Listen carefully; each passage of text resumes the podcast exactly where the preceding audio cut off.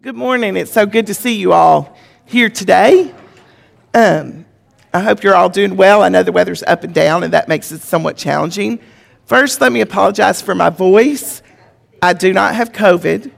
I do, however, have postnasal drip as a result of my first COVID shot that I got yesterday.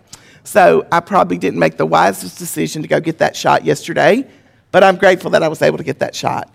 That said, I've got all everything I could use up here. My sweet friend in my Bible study group brought her tea, hadn't had a chance to take a sip of it. So she gave it to me, and hopefully that's going to help me get through this. So, one of the things we really focused on as leaders this year when we began to prepare the materials was that we wanted to look for the major themes that came through the book of Luke, what Luke was trying to convey. And if you'll remember, one of the things we talked about was um, that he was trying to know, help us know for certainty who Jesus was. He also focuses a lot on the kingdom of God. And it's no surprise that that is found here in chapter 17 as well, because we've learned several things about the kingdom of God. And before we dive into today's text, I want to take just a minute and let's look at what we've learned already about the kingdom of God. In Luke 4:43, we learned that the kingdom of God is good news. Luke 6:20 tells us that the kingdom of God is for the poor. Luke 9:6 introduces us to the kingdom that to the fact that the kingdom of God requires single-minded perseverance. We cannot look back with fondness or longing at what is behind us. We must look forward with focus. We also see that in today's chapter, Luke 17, 31 and 33, where we see, On that day, let the one who is on the housetop with his goods in the house not come down to take them away. And likewise, let the one who is in the field not turn back. Remember Lot's wife. Whoever seeks to preserve his life will lose it, but whoever loses his life will keep it. Also in Luke 13, 18 through 19, we learned that the kingdom of God can be small like a mustard seed, but will have huge influence like the leaven mixed into the flour. We, will see, we see that not everyone will enter the kingdom of God in chapter 13, verse 28, and in chapter 14, verses 15 through 23. In 1329, we learn that the kingdom of God is not exclusive to one people group, nationality, or ethnicity. People from everywhere, east, west, north, and south, will enter the kingdom of God. Luke 14 33 teaches us that there is a cost to joining the kingdom of God. Today, we're going to talk about the kingdom of God, but this will not be the last time we study the kingdom of God in, in Luke. We'll see this thing continue on throughout the rest of the book of Luke. So let's pray and we'll talk about what we're going to learn today. Oh, most gracious Heavenly Father, we thank you so much for the opportunity we have to gather together as women and study your word. Lord, I thank you that you make your word come alive to us, that it is still relevant, it is still true, it is the one thing that we can count on in this life your word. It does not change with circumstances, with cultural differences. It, is, it remains constant and true, and for that I praise you. Lord, I pray today that you would give my voice strength, that I will be able to speak clearly, and that my lack of clarity in sound will be made up in clarity of Scripture. Lord, if I pray, if I speak anything that is not true, I pray that you would stop up the ears, and what would come to the surface with these women is what is true about what you've given us. In Jesus' name, amen. Take tea. So I'm going to go a little bit out of order in today's chapter. As the chapter begins, Jesus is speaking to the disciples. And then in verses 20 through 21, he addresses the Pharisees. And in verse 22, he turns back to speaking to the disciples. So I, wanted to, I want us to begin to examine this chapter in verses 20. We're going to go 20 through 37 first, and then we're going to return to other parts of the chapter. The reason I want us to look at it like this is um, in this order is because the disciples are believers. They're already in the kingdom of God. As I studied, I felt like the instructions Jesus was giving to the disciples were directly related to how to be worthy citizens in his kingdom. Um, so I want us to examine what we learn in this chapter about the kingdom of God first, and then look at how we can be worthy citizens of that kingdom. In verses 20 through 37 of chapter 17, Jesus addresses the coming of the kingdom of God, the importance of being prepared, and the certainty of judgment. So let's look first at what, the Pharisees, what Jesus says to the Pharisees about the kingdom of God. Verses 20 and 21. Being asked by the Pharisees when the kingdom of God would come, he answered them The kingdom of God is not coming with signs to be observed, nor will they say, Look, here it is, or there, for behold, the kingdom of God is in the midst of you. Let's remember the Pharisees had been hearing a lot of Jesus' teaching. They had heard his teaching on the kingdom of God. It was the central theme of his teachings. And yet the Pharisees were not believers and were in fact hostile to Jesus and his teaching. Teachings. They expected and hoped for a powerful hand and a political kingdom. And so they were listening to hear what they wanted to hear, not what Jesus was saying. The kingdom of God is the person and ministry of Jesus. The Greek word umen, which is the Greek word for what we see in our scripture called midst, can mean among or within. You may also have heard the phrase the already and the not yet. Most commentators that I studied would say that if Jesus is in your heart, then that is where the kingdom of God is. Others, including R.C. Sproul, say that where the king is, is where the kingdom is, and it was right there in front of them.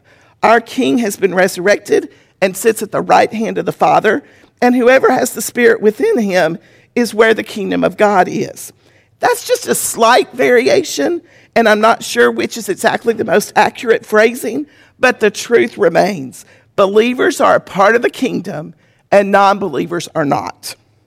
So, to touch on the already and the not yet for those of us who are believers, the kingdom is already present, but the reality of the kingdom has not been fully manifested yet. There's more to come. In verse 22, Jesus again begins to speak to the disciples. And the disciples, remember, were followers of Jesus and of his teachings. So he tells them that as believers, the day is going to come when they will yearn for his presence. They've experienced Jesus in the flesh, and there's coming a day when he is going to leave them in the flesh, and they are going to yearn for his presence. He tells them that the Son of Man is coming in power. He warns them not to follow those who would point them here and there because the coming of the Son of Man will be obvious. R.C. Sproul gives an example that I can really understand. We lived in Central Florida from 2003 to 2006. Lightning is no joke in Florida. It's dramatic and it's fierce. The sky can be blue one minute, and without any indication or warning, a bolt of lightning can, can sweep across the sky. Um, and that's what Jesus says his coming is going to be like. In fact, Floridians take lightning so seriously that one of my sons played football, and on the practice fields and the playing fields, there was a lightning pole um, and um, alarms to tell you that, to try and warn you that lightning was coming. The goal was that that lightning pole would absorb the shock of the lightning and give everybody else opportunity to get to their cars. There was a person on the coaching staff whose sole purpose at practice and fields was to pay attention to what, what lightning was possible, what lightning was near, and give the warning for everybody to scurry to their cars. But there were a lot of times when we would be sitting in our metal lawn chairs, because uh, a parent had to stay at practice because of the lightning. And not just because, oh, there might be a storm today, but every single practice and every single game, a parent had to be ready to get their child off the field and into the car to protect them from the lightning. Lightning was fierce and dramatic and serious, serious. And yet, that's just a drop in the bucket of what it's going to be like when Jesus returns. He, is, he tells them it's going to be obvious, it will be visible. Um, there will be no doubt in anyone's minds that the Son has, of God has come. So Jesus is telling the disciples, you know, we're hearing this a lot these days. I think we may be in the end times. I think we may, Jesus may be on his way or whatever. We don't know. We always need to be ready because that is what he wants us to do. And he's telling the disciples how to be prepared for that day. We're on the other side of Jesus' suffering and rejection and resurrections, but his instructions are still relevant to us as believers. He warns them to be ready,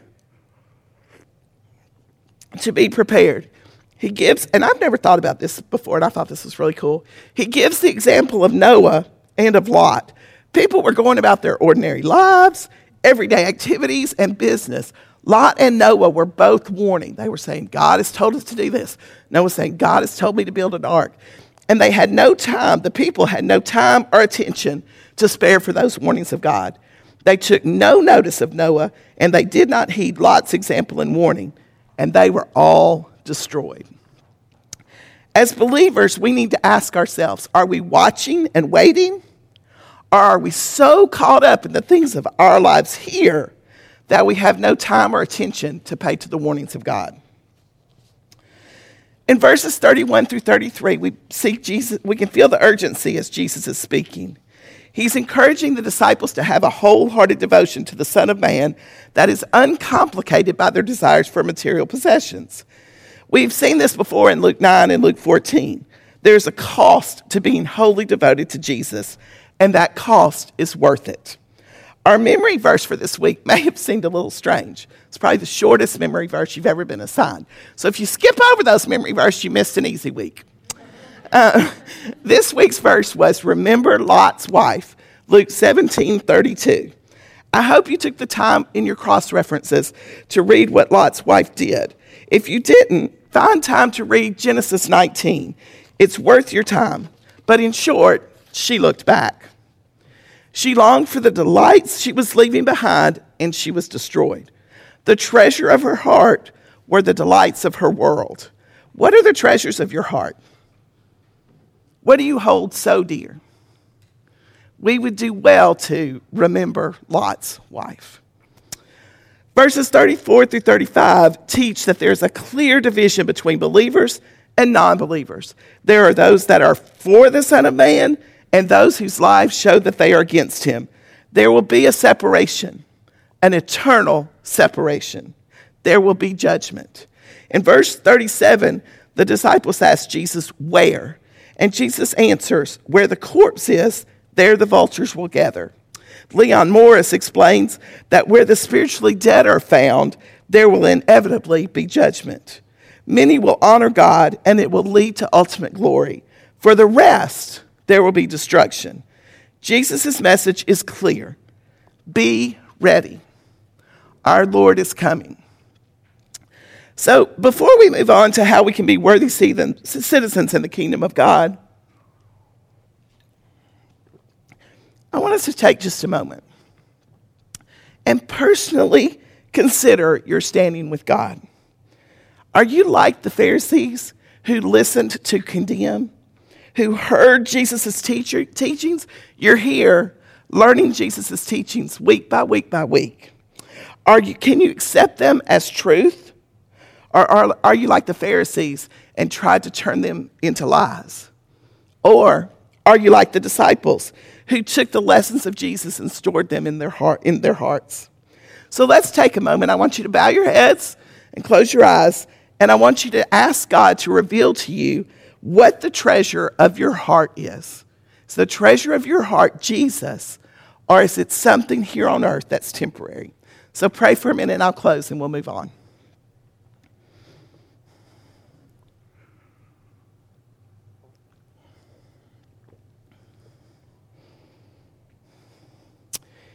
In Jesus' name, amen. As you prayed, if you had doubts or questions, I want to encourage you to reach out to your small group leader. That's what we're here for. We want to help you know that you know that you know that Jesus is your treasure. So don't be afraid to reach out to someone. So let's quickly look back at some of the things in the beginning of the chapter that Jesus teaches his disciple. These are things that I'm calling things that make us worthy citizens of the kingdom. They're instructions from Jesus. In verses 1 through 4, Jesus addresses the disciples' responsibility to other believers. He's talking specifically here about believers and believers. And the first thing he says is that temptations are sure for all believers. Just because we're believers doesn't mean we're not going to be tempted. It doesn't mean we're not going to sin. Temptation is just a fact. But God also tells us that He gives us what we need to avoid those temptations. Uh, and we just need to hold on to Him, lean into Him. The next instruction He gives is do not lead other believers into temptation. There will be a heavy cost for that. And I don't think any of us would say, we want to lead someone to sin. But is what we're doing and what we're saying encouraging them to be true to God and discouraging sin? I kept thinking about would I give a bottle of wine to an alcoholic? Because the bottle of wine is not a sin, but the drunkenness is. So when I relate to other people, I think the question needs to be is my behavior, is my heart leading them to fall to temptation that they have? I don't really have the temptation to drink. I took a sip of beer one time. I didn't like it. Everybody told me you can develop a taste for it. Why would you want to if you didn't like it the first time you sipped it? So that's not a temptation for me. But I have to be aware of what I'm doing that might bring temptation to other people. Um, we have to rebuke in harmony. Jesus tells us to remember, to pay attention to ourselves. He's given us permission to rebuke others that are in sin. But he's given us permission to do that only in humility and understanding that we're in the same boat as that believer. We are sinners, not out of a self righteous attitude, not out of a better than you attitude, but out of an I love you because we are brothers and sisters in Christ. And I know what you're going through because I go through it too. But I want to warn you against your sin. That's totally different than going, hey, you're a sinner. Stop doing that. It's an attitude, it's our heart attitude. He also tells us to forget, with, forget the repentant as often as they repent. We're supposed to quickly and without hesitation forgive the brother who repents. Forgiveness must be habitual, is what Leon Morris says. Something that is a habit is almost without thought. We just do it because we're used to doing it. So we're to be used to forgiving, we're to be willing to forgive. Um, and that is only possible by God's grace. It's not possible by any of our power, any of our dig our toes in and plan on forgiving. It is only po- possible by the grace of God. So the disciples recognize that. They realize, oh, wait a minute, we can't do that. Please, with this faith we've got, please increase our faith. And Jesus tells them that they can do what he has instructed in them because it's not the amount of faith that matters, it's the object of the faith. Jesus gently corrects them. He says, Do not lose sight of the object of your faith. Jesus. It is Jesus that gives even a small amount of power, of faith, the power to do big and mighty things. This made me think about um, all of the people that we read about. We read about so many people in God's Word that said, Not me. Or who am I? Or I can't do that. Surely Jesus wouldn't expect that of me. I'm not capable of doing that. But when we're in Jesus, we are capable in his power of obeying his word. And that is what he is telling the disciples to do. Great faith does not have a bigger or a better result. And faith is not passive, it's active. And that he was telling the disciples to rely on their active faith in the power of Jesus to obey him in forgiving his brothers in their brothers in sin. So then we move to verses 7 and 10, which is the parable that addresses service. So I don't know about y'all, but in my first read through of this last summer, I thought, whoo, that master's fixing to get it. He is about to talk to us about how we're supposed to treat others kindly and with humility and all that. And I thought the point of this parable is to straighten that master out. Not the case. That is not what Jesus was talking about. Jesus is teaching us that a servant understands that he has done his duty. He has simply done what the master has directed him to do. Jesus has purchased us with his life. We are bought with a price. We are his sisters, yes, but we are also his servant. If Jesus is everything to us, in serving him, we have only done what we should have done with the gifts that God has given us. The ungraciousness of the forgiveness we've been given should, the graciousness, got that un a little too soon. The graciousness of the forgiveness we've been given should lead us to a place that is bigger than ourselves. It should lead us to a place of great joy to use the gifts the Lord has given us to use. Now, I'm not saying if you teach in the children's department and you don't have a lot of joy today about that, that you should resign. As the mother of the children's minister, at Grace Van, I might get in trouble if I said that. As a believer, I would get in trouble because that's not true. We're not supposed to make that choice. The point is, if we are serving God, doing His duty, He tells us, teach the little children. Teach the little children. He doesn't say, teach the little children if you don't travel very much. Teach the little children if you have one in the class. He doesn't give us any qualifications to teaching the children. He just tells us to teach the children. So let's teach the children. And by children, he's not just talking about babies and little ones. He's talking about those that need to hear the word of God. And he will turn that into joy because you are doing the duty you have to do on behalf of the one who has purchased you. Take another sip. I'm so sorry. In verses 11 through 19, we find Jesus performing a miracle on 10 lepers. There are a lot of things we can learn from this miracle, but the main thing I want us to focus on today is the one cured leper who returned to express his gratitude to Jesus. He was a Samaritan and he was um, a leper. There's not much worse you could be in that time. Those two things together doubled the nastiness of who he was. Yet he knew who Jesus was. He was with the other 10 lepers who, uh, the other nine lepers who asked for healing. Jesus healed them, but he is the only one that fell to his knees in humility and thanked the one who gave the healing. Understanding that our healing comes from God should bring us to our knees in humility and gratefulness for what God has done for us. We're not really fully aware of whether the other lepers were grateful or not, but they didn't express it. They didn't go to the source and express it.